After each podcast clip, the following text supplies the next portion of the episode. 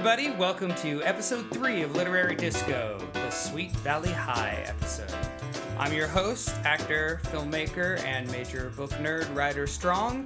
Thanks to Julia, we will explore the complexity, the pathos, the far reaching thematic resonance of the first Sweet Valley High book. And finally, we will introduce a new segment called Classics Corner with two Ks, which we will explain when the time comes. Joining me are my co hosts, essayist and radio personality Julia Pistell. Welcome, Julia. Hello. And novelist and critic Tod Goldberg. Hello, Tod. Hello there. So stick around.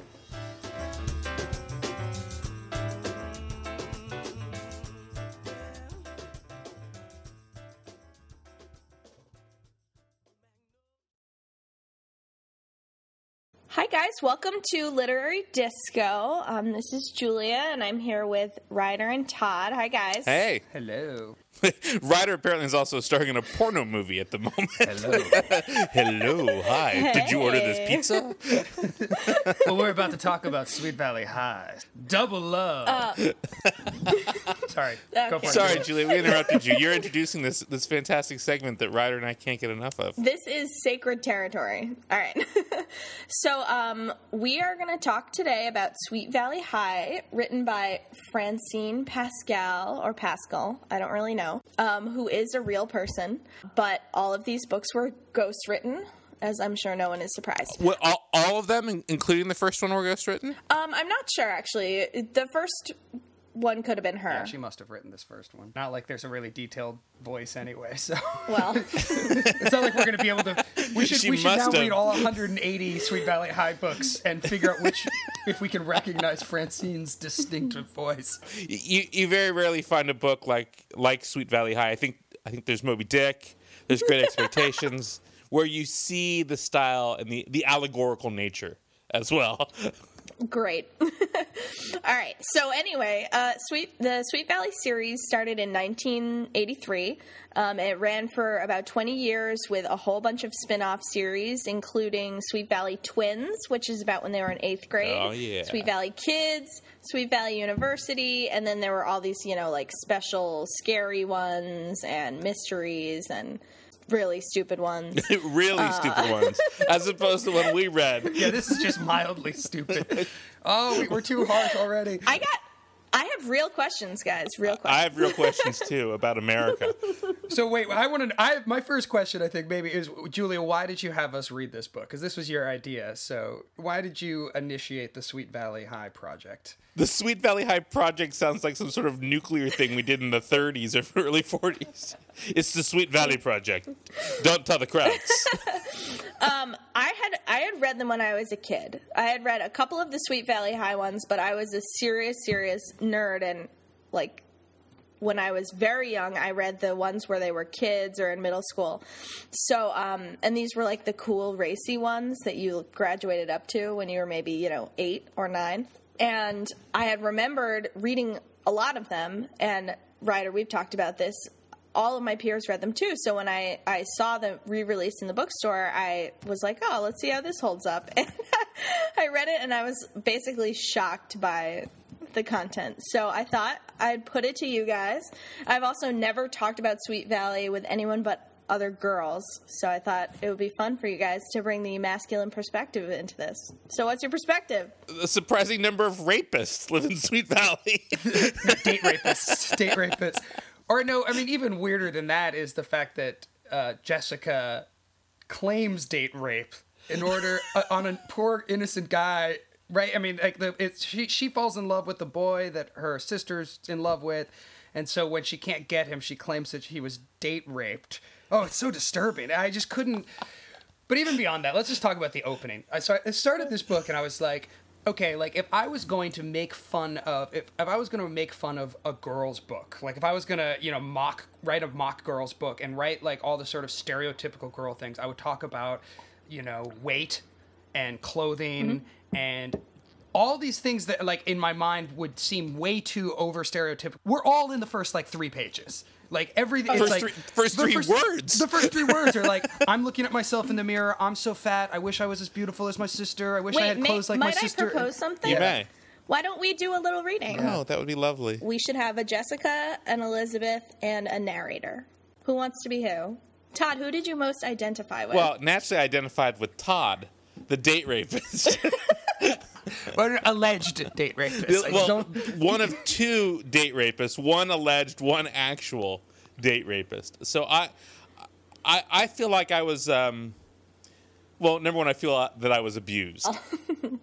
okay, Rider, you be Jessica. Yeah. Tod, you be the narrator, and I'll be Elizabeth when she comes in later. And All we're right? starting at the beginning. Yes. And scene. Oh, Lizzie, do you believe how absolutely horrendous I look today? Jessica Wakefield groaned as she stepped in front of her sister Elizabeth and stared at herself in the bedroom mirror. I'm so gross. Just look at me. Everything is totally wrong. To begin with, I'm disgustingly fat. With that, she spun around to show off a stunning figure without an extra ounce visible anywhere. I'm gonna fucking kill myself. She moaned again, this time holding out one perfectly shaped bronze leg. I, I'm telling you, this is a little close to porn. I'm sorry, that, that's not in the narration. Isn't that isn't that the grossest? I swear, I must have the skinniest legs in America and the bumpiest knees. What am I gonna do? How can I possibly go to school looking like this today? Today of all days. Jessica stared at herself in the full length mirror and saw a picture of utter heartbreak and despair. But what was really reflected in the glass was about the most adorable, most dazzling 16 year old girl imaginable. Yet there was no stopping Jessica Wakefield when she was in this mood. All right, let's just stop it there. That's enough. Good Christ.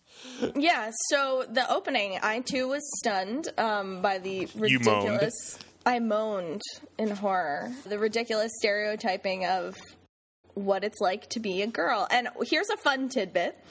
Um, uh, I, I think I told you guys this before, but uh, Sweet Valley kind of came back on my radar a few years ago. They updated the books and they uh, downsized them. It always just it describes them in every single book as a perfect size six, and then when they re-released the books, they changed it to a perfect size four. No. Oh, that's Yes, so messed and there was a huge feminist uproar about changing body types and like vanity sizing and all this this big hoo-ha with it.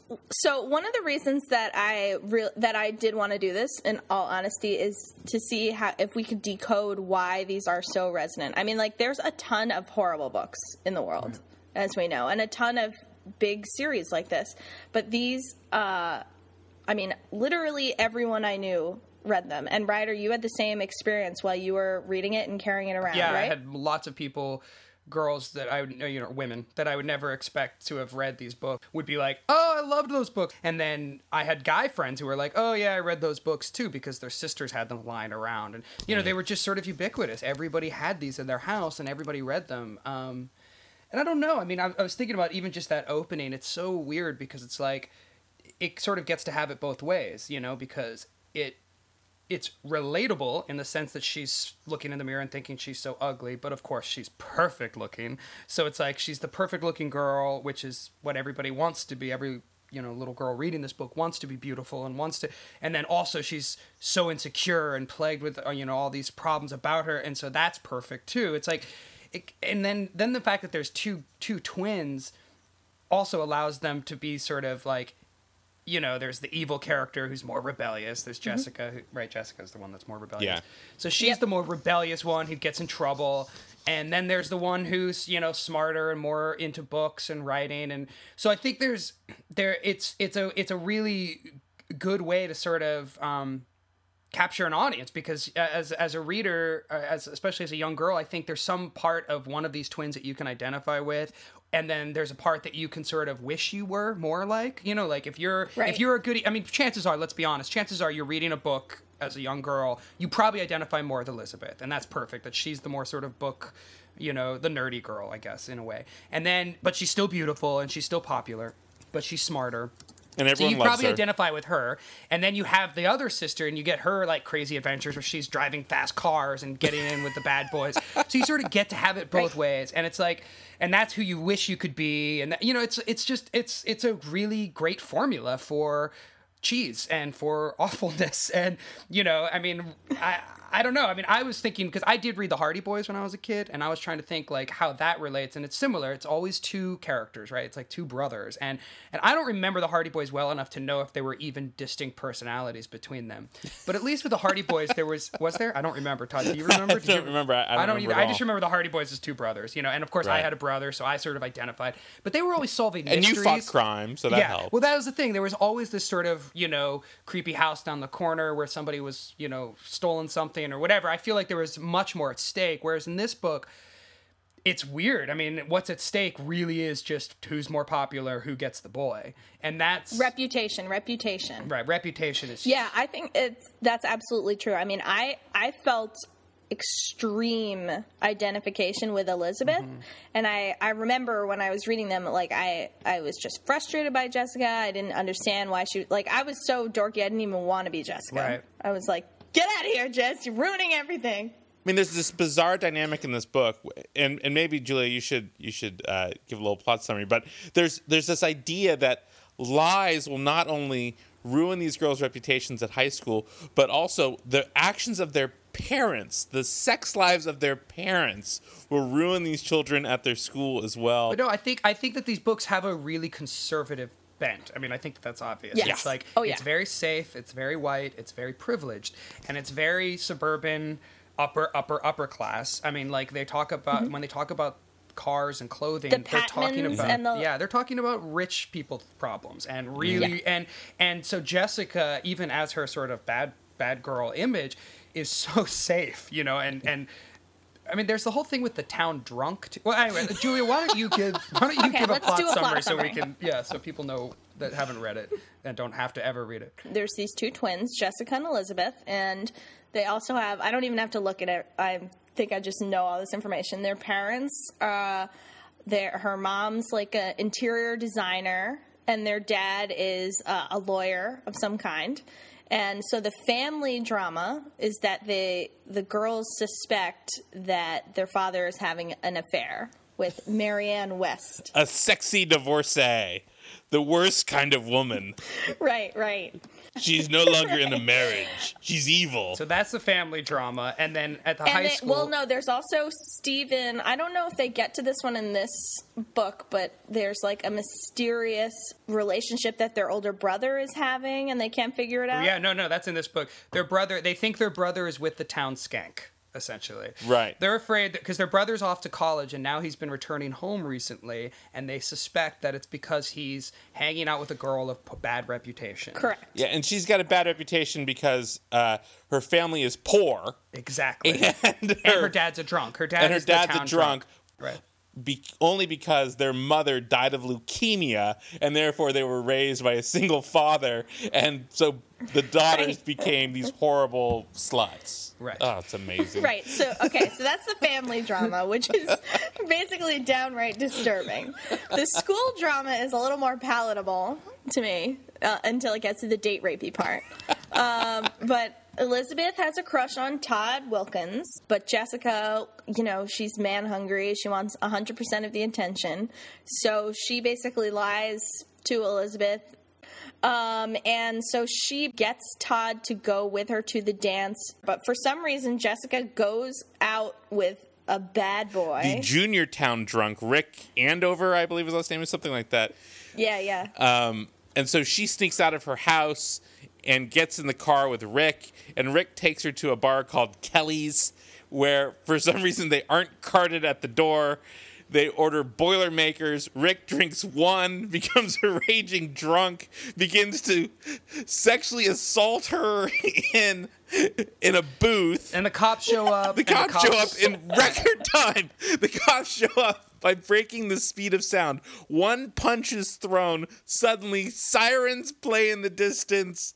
A wormhole opens up, and the LAPD is there to to bust up the uh, the fight. then the big deception in the book is that the town gossip sees this happen, and she thinks it's Elizabeth. Because Jessica tells the cop that it was Elizabeth, or yeah, Jessica basically in, in, pretends to be her sister when she gets in trouble. even though everyone in the uni- in the Sweet Valley universe knows that this is something that Elizabeth would never do, everyone believes this and shuns Elizabeth. Yeah, you're right. I didn't realize how much of this is about reputation. I mean, that's all it is. It's like the Yeah. whole th- the whole threat is that Elizabeth will be known as a bad person, or that Yeah. she will be known as a slut, or Right. whatever. or that their family will from the family drama stuff. It's completely 100% about reputation.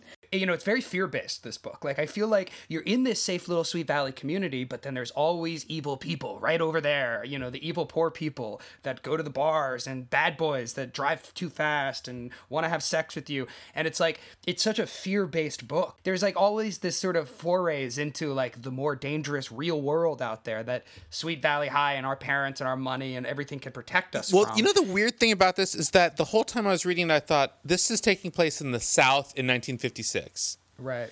but it takes place in California in the 1980s. What's really interesting about this is like this is the precursor to the immediate precursor to 90210 to Gossip Girl to all of those uh, to um Orange County, OC, you know, and those are all by the way the same city, the same neighborhood. You know what I mean? This is like evolving idea of what Southern California is like in in It's American interesting that culture. it's always Southern California. Always because it's the height of coolness. Well, and you know the, the back of the book says one twin is good, one is bad, both are California blonde. No. Does it really say God that? sa- yeah, Oh, yeah, it says that. we- we didn't really discuss enough the bizarre love triangle that exists, but it, what a, it's just such a bizarre w- book because nothing actually happens on the page. Yeah, it's all gossip. It's all speculation and lies and, you know, date rape accusations. It's so weird. There's there's an actual date rape that nearly happens, and then Jessica pins a date rape on Todd. Oh, it's so weird. Just to piss off her sister. She basically Right. accuses this perfectly nice guy of raping her. it's not a bad strategy. It almost worked. It, it did almost Could- work. she got Todd to go to the dance with her. To her credit, it actually was ingenious. Brilliant. Oh, now God. that we now that we've smugly ripped apart Sweet Valley High, here's my question: Do okay? So like, w- I mean, really, what we're reacting to is this sort of weird sanitization of the world that this book accomplishes, right? And it's it's obviously bizarre, and but like you were saying, Julia, this has always been done, like with TV shows. I mean, I was on a TV show that did this for years in the same sort of way. uh, what I think the real legacy of this book is, honestly, is Twilight.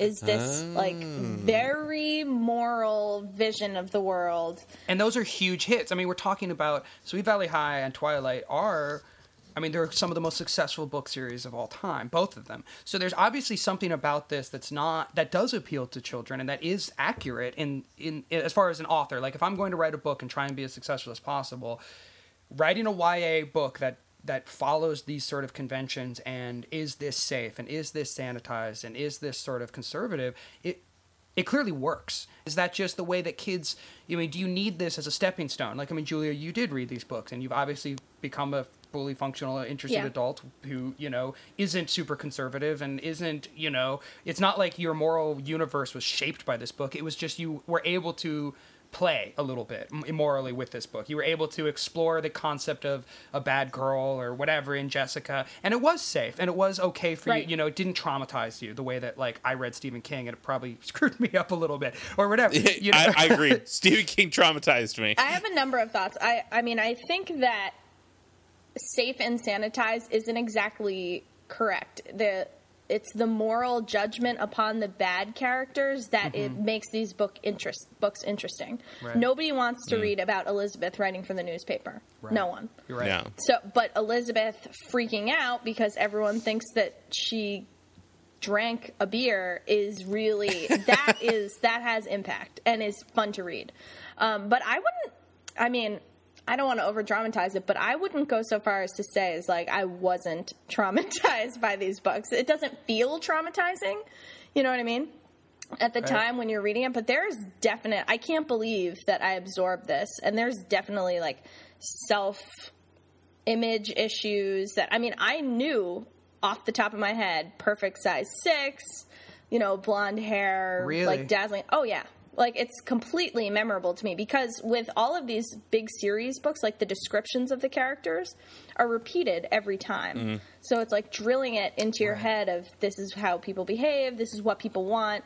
And I think a lot of women are like have at least a tiny grain of self you know self-doubt or body image issues or whatever from books like this and another part of what i think might be traumatizing is this idea of like uh, of practicing judgment on characters and people. You mentioned this tod of like oh mm-hmm. let's all let me point to people who are weird or different or drunk or whatever and we'll judge them. And that's that is really like what's happening in your brain when you're reading them. However i will say that as a reader just for sheer reading and this is the argument people make for twilight and things like that too i learned to read so much so fast all the time from reading crappy books But the weird thing is, while you were reading those kinds of books, I was literally reading Stephen King. Like, I wasn't reading young adult. I was reading The Shining. You know, I was too. I read it when I was 10 years old, and I think about that now, and I'm like, and there's about 11 year olds getting killed. that must have really fucked you I don't know up. what that. I don't know what that says about me, or what that says about our culture. I'm not sure. I just know you. that. It's not you. yeah.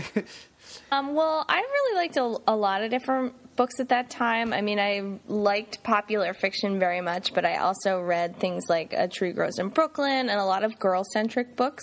One of the problems with young adult literature or that tween time when kids are reading when they're 8, 9, 10 is that girls often get pushed into the sidelines of reading this kind of stuff. And, you know, it's I wanted to read books about girls because I was a girl, and a lot of those books were really bad. well, the thing is, there were other popular fiction series that weren't as stereotypical or trite as Sweet Valley. I mean, a great example is The Babysitters Club. My friends and I talk about that all the time. That was basically about a bunch of girls of that age starting a small business babysitting. And the the books are really funny. I reread some recently.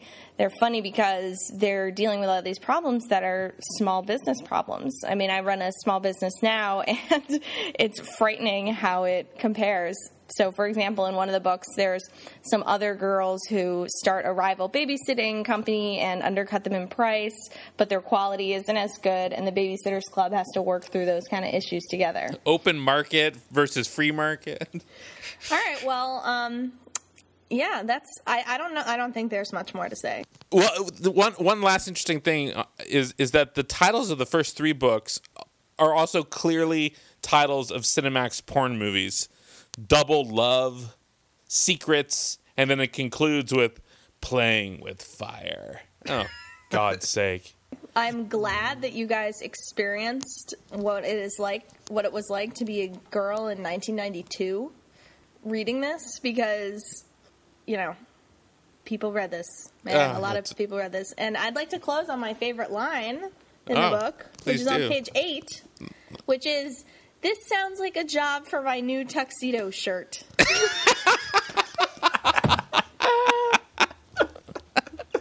Which to me is the oh, greatest Oh, God. line ever written. And that tuxedo shirt is a huge part of this the first 30 pages of this book. Oh my Wait, yeah, wait, it gets better. Could I wear the pants too? And the little bow tie? There's so much about this book that is fetish material for pedophiles. I can't even begin to tell you. my God. Not that I know how pedophiles think.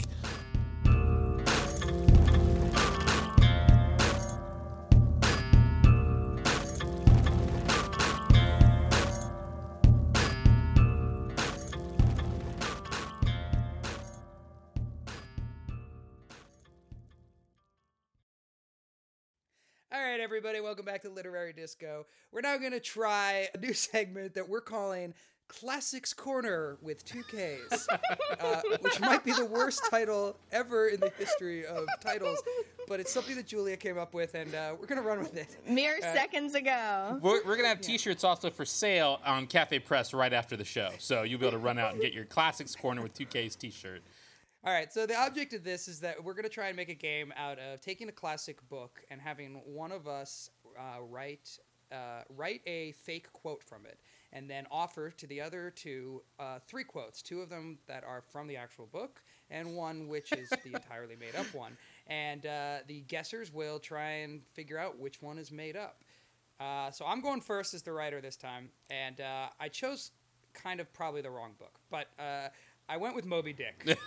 right. Yeah. I, went, I went big. Start Jesus. start humble, writer. Yeah. Start humble. Start with something none of us have read. Also, clearly. Uh, Oh No no! way. Have you not read it? I have. Oh, you're not supposed to admit that, Tod. That, that that's one of the books you're supposed to lie about. Well, read. I, I've lied about it in so many places that eventually I got caught, and the LA Times asked me if I'd actually read it, and I said no, and I was going to read it in 2011.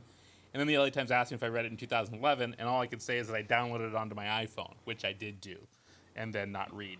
Well, it's really good, so you should read it in paper form. I love uh, I love the whaling industry, big fan. So I'm looking forward to uh, to reading it.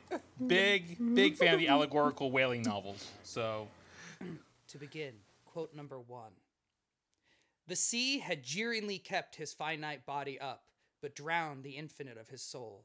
Not drowned entirely, though, rather carried down alive to wondrous depths, where strange shapes of the unwarped primal world glided to and fro before his passive eyes, and the miser merman, wisdom, revealed his hoarded heaps, and among the joyous, heartless, ever juvenile eternities, Pip saw the multitudinous, God omnipresent, coral insects that out of the firmament of waters heaved the colossal orbs. He saw God's foot upon the treadle of the loom and spoke it, and therefore his shipmates called him mad. So man's insanity is heaven's sense, and wandering from all mortal reason, man comes at last to that celestial thought, which, to reason, is absurd and frantic, and Wheeler Woe feels then uncompromised, indifferent as his God.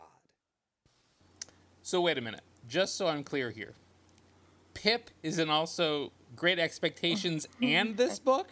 Found you out, Rider. and and there's a Starbuck in this book as well. All right. well, that's where Starbucks comes from. Exactly. Wait, wait a minute. You uh, guys are blowing my mind. Okay, I thought Starbuck Starbucks. is- I thought Starbucks came from Battlestar Galactica. All right, I'm ready for quote number two. All right. Nope. Okay. First Quote mate. number two. The quote number two goes. He goes a little something like this: Moby Dick. and here's a little Moby Dick. Quote number two. The ferocity of its size and shape could only be outdone by the saintly horror of its color, foretelling the dreamlessness of sleep in a fresh fallen snow, and the silence of 5,000 years during which the ocean's shroud hath peeled back only to return again. If a glimpse of the whale's palimpsest whiteness, teething among the waves, could stab a man in the back with despair, was it any wonder Ahab seized upon his fiery hunt? To shirk that pilgrimage, once called, would mean nothing less than surrender to a soullessness sounded already in his ivory stride. Oh, I saw I saw Ivory Stride in concert in uh, 1999. amazing. oh, they were so good. They opened up at the Roxy for Jane's Addiction. Great Quote show. number three. All right. And this Shut one, up, this, Tod. Sorry. This, this one I might have to do a little bit of a pirate voice. Oh, this is devolving very quickly. Go ahead. Aye, aye. It was that accursed white whale. Are you Irish? No, Ahab could have been, you know. I'm not even going to try and tuck it. All right, I'm just going to read it straight. Aye, aye. It was that accursed white, ra- white whale that raised me, made a poor pegging lubber of me forever and a day. Then, tossing both arms with, with measureless imprecations, he shouted out, Aye, aye, and I'll chase him round Good Hope, and round the Horn, and round the Norway Maelstrom, and round Perdition's flames before I give him up. And this is what ye have shipped for, men, to chase that white whale on both sides of land, and over all sides of earth, till he spouts black blood and rolls fin out. Ooh. Dun dun dun dun. All right, who wants to go first? Well, Uh, can I, I- just say that either number three is real or it's from Star Trek: The Wrath of Khan? But go ahead, Julia. Um, I think it's number two. I think number. I mean, number two is Rider. There's two real ones and one fake one, right, Rider? Yes. And that is because I think the first one, the writing is just so crazy that it wouldn't be you. um, jeeringly in the first sentence, I don't think a lot of God, you know, a lot of God in there. I don't think you would you would have thought to put that in. And Because he's godless, right? Good point. the infidel, right? This, this is known. So I definitely think it's not number one. And then I think, uh, you know, going with the pirate Ahab speech is just too bold a choice for you as well. So you think, think number two is I think Rider played it safe, basically. Although right. it's a good, it's, you know, I'm not positive, so. all right. I I think it can't be number three because it number three sounds familiar to me. Round perdition's flames sounds like some shit I've heard before, and like I said, I either read it somewhere or it's in the Wrath of Khan. And I also hmm. don't think that Rider knows the word imprecation because I've never heard it before. So it seems implausible to me that Rider has, hey, what's the imprecation? Um, I don't even really know what it means. Um, let's see here. Yeah, Num- see, you're just projecting your own lack of knowledge that's onto true. Rider. Um, let's see here. Number two. I I think Rider tried to throw us with the word palimps, uh, palim, Palimpsest. palimpsest. Yeah, I think so too. Palimpsest. The whale's palimpsest whiteness, teething among the waves, could stab a man in the back with despair. Was it any wonder Ahab seized upon its fiery hunt? It is a good line, though. If it's not yours, Rider, that you, you could use that in uh, some Moby Dick fan fiction. Um, Oh my god, Dick Fick. Wow. Dick fic, love it. Oh my god. Dick. Dick Fick. So I I gotta go with number two. I gotta go with number All right, two as so- well. All right, so I was a complete failure, but but I think we've discovered that Moby Dick fan fiction is a really awesome idea. Yes, yes. Because I mean, it's pretty. It's pr- like I could not believe. Like I unfortunately only grabbed Moby Dick because I was like, oh, I'll do a big a big classic. I'll take Moby Dick, and then I got up here and had and to write it, and I gave myself like a half an hour Too before hard. we started recording, and I opened up the book and I was like, oh my god. uh, and like yeah and, and even just picking quotes was too hard because i mean there's like the paragraphs are so long and i mean i knew i wanted to do the pip quote because that's my favorite one of my favorite Dork. quotes of Oh, all God, I'm sorry, the just- first one number one Something might check. Oh come on! I think that's that's the classic moment in the book. Yeah. like, I, I feel like I agree. often Dork. referred to. Um, and so, Tod. Sorry. Tod, you're you, you're acting like who are you playing to right now? Like our audience is a bunch of literary dorks too. So I'm just saying, if you got a favorite quote from Moby Dick, you're a dork. Mine is from the first page about bringing up the rear of every funeral Yeah. procession that you meet. That's a really good Oh quote. yeah, yeah, I love that. I was Yeah, gonna do. that's- Yeah, I mean there were a couple that were, like would have been too obvious, like the, you know the ones from the first chapter in particular, where he talks about how everyone is drawn to the sea. So I was like, ah, I want to, but I also knew that it's that if I was gonna mock something, I should m- mock the whiteness of the whale chapter, which is what I was trying to do. Yeah, definitely. And, uh, you did a good Yeah. job. Yes, you did. Well, I did- what I does I did- palimpsest mean? Palimpsest is like a, a blank quote, a blank uh, sheet of paper, like it's old Huh. old scroll paper that's uh, been scraped off, like Oh. um, that has no words on it. dork. I'm sorry. Just, But I, just a little- We all learned something I, today. yeah, I think we. I think I'm a better person now for having read two huge quotes from from Moby Dick. Tod, you should really read the book. It's amazingly readable. It's really. I am. exciting Uh, and I am fun. probably going to read it You're uh, never gonna read it. Let's be honest. this summer. It's on my reading list. Um, You just gonna. Download it to the iPod. Yeah, I got it. It's on my phone. I got it right here in front of me right Why now. don't I and record an uh, audiobook version of it? and uh, yeah, that would be great. You could do it. You have kind of a gravelly voice. It'd be good. but my pirate accent needs work. It sure does. And they're not pirates. Arr! Arr, de matey. We're going to get the white whale. Arg that white Perditions whale. round the horn. What round Perdition. perdition's flame? Okay, well, great try, Rider. Not really. It didn't work at all. So Everyone's a winner. all right. Well, next time we'll have to pick like See Spot Run or you know something a little bit more basic. I've got some ideas for Me next too. time. Don't you guys? Well, worry. that was it for uh, qu- Yeah. what is it? Crazy classics. What do we call it? Crazy classics with two Ks. Classic- Classics Corner. oh no, you're right. Crazy Classics Corner with three Ks. No, we can't do that. Three Ks, never allowed. that's no, right. that's a great Oh my- point. That's that's a fantastic point. I'm so glad you caught that. Yep, All right. So we're not doing that. Literary anti-Semitism. All right, Crazy Corner with two Ks. just two.